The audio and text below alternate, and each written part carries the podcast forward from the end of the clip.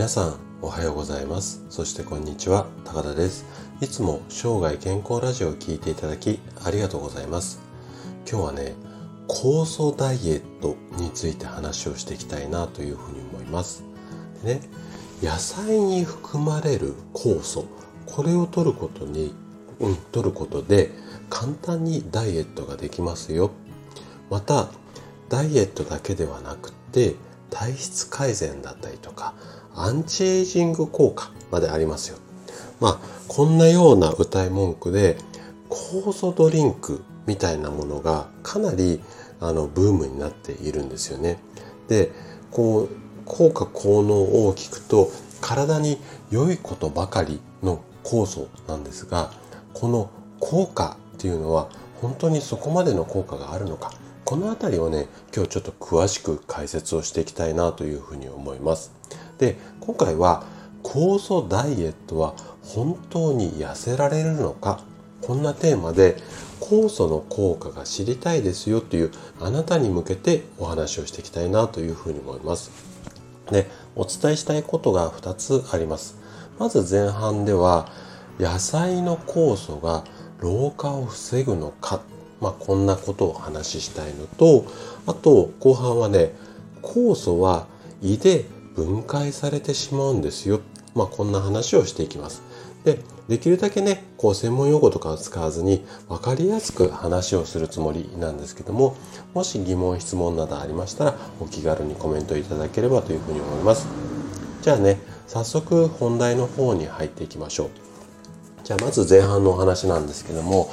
えっと2000年代の前半ぐらいからですかね酵素を使ったダイエット法だったりとか、まあ、健康法この辺りがねすごいこうブームになっているんですよね。で野菜に含まれている酵素これをジュースだったりスムージーこんなもので摂ることで多くの健康効果があるっていうふうに言われています。でねその酵素の効果っていうのはいろいろあるんですけども代表的なものは3つあるっていうふうに言われています。でどんな3つかっていうとまず1つ目食べ物食物の消化を助けて活性酸素などの有害物質を除去しますよ。これが1つ目の効果ですよね。でこの1つ目の効果によってまあ2つ目なんですけどもダイエットだったりとかアンチエイジングこんなところにもこう、まあ、影響っていうか良い効果がありますよ。また3つ目の効果とすると活力アップにも役立ちますよ。まあこんなような歌い文句なんですよね。でこれだけ体に良いことだらけの酵素の効果なんですけどもこの辺りをねちょっと後半の話の中では科学的にこう検証をしていきたいなというふうに思います。はい、じゃあ後半の方の話に入っていきたいんですけどもまずあの酵素の効果っていうよりもちょっともう少し狭いセグメントで酵素ダイエットについてお話をしていきたいんですが酵素ダイエットについては科学的な、まあ、根拠となるようなデータっていうのは今現在はちょっとないんですよね。というのも野菜とかフルーツから取り込んだ酵素っていうのは人間の体にとってあんまり意味がないものになってしまうからなんですよね。ちょっと分かりづらいかもしれないのでもう少し詳しく噛み砕いて、うん、説明していきますね。でなんで意味がないかっていうと全ての酵素っていうのはタンパク質ででできているんですよ。なので胃の中に入った酵素っていうのは胃酸によって溶かされてしまうんですよね。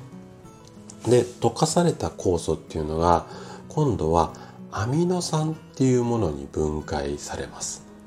で分解されたアミノ酸が小腸から体内に吸収されてそれが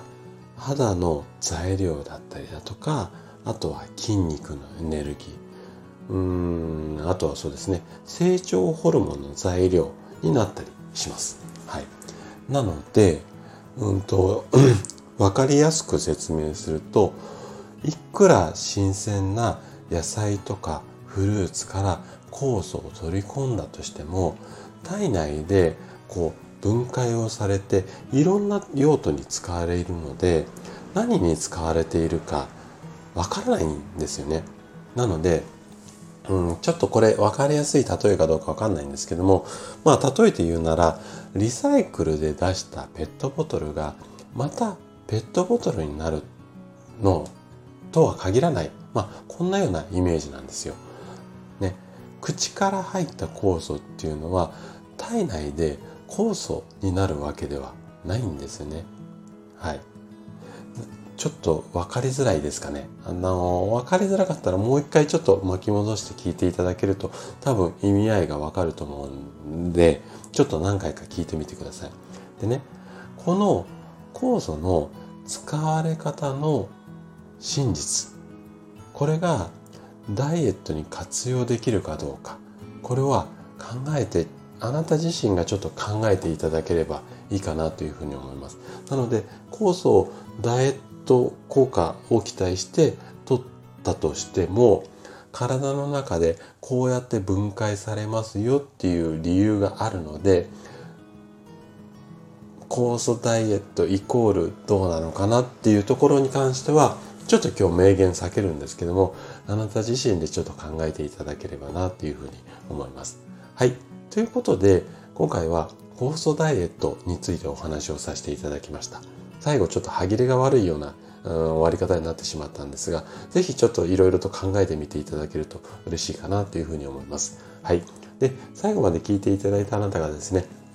酵素についての正しい知識、あとはそのこう分解された後の使われ方なんかも含めてね、正しい知識を得ることで確実に健康に近づくことができます。人生100年時代、この長寿の時代をですね、楽しく過ごすためには、健康はとっても大切になります。ぜひ、正しい、まあ、栄養っていうか知識を取り入れながら、生涯健康を目指していただけたら嬉しいです。それでは今日も素敵な一日をお過ごしください。最後まで聞いていただきありがとうございました。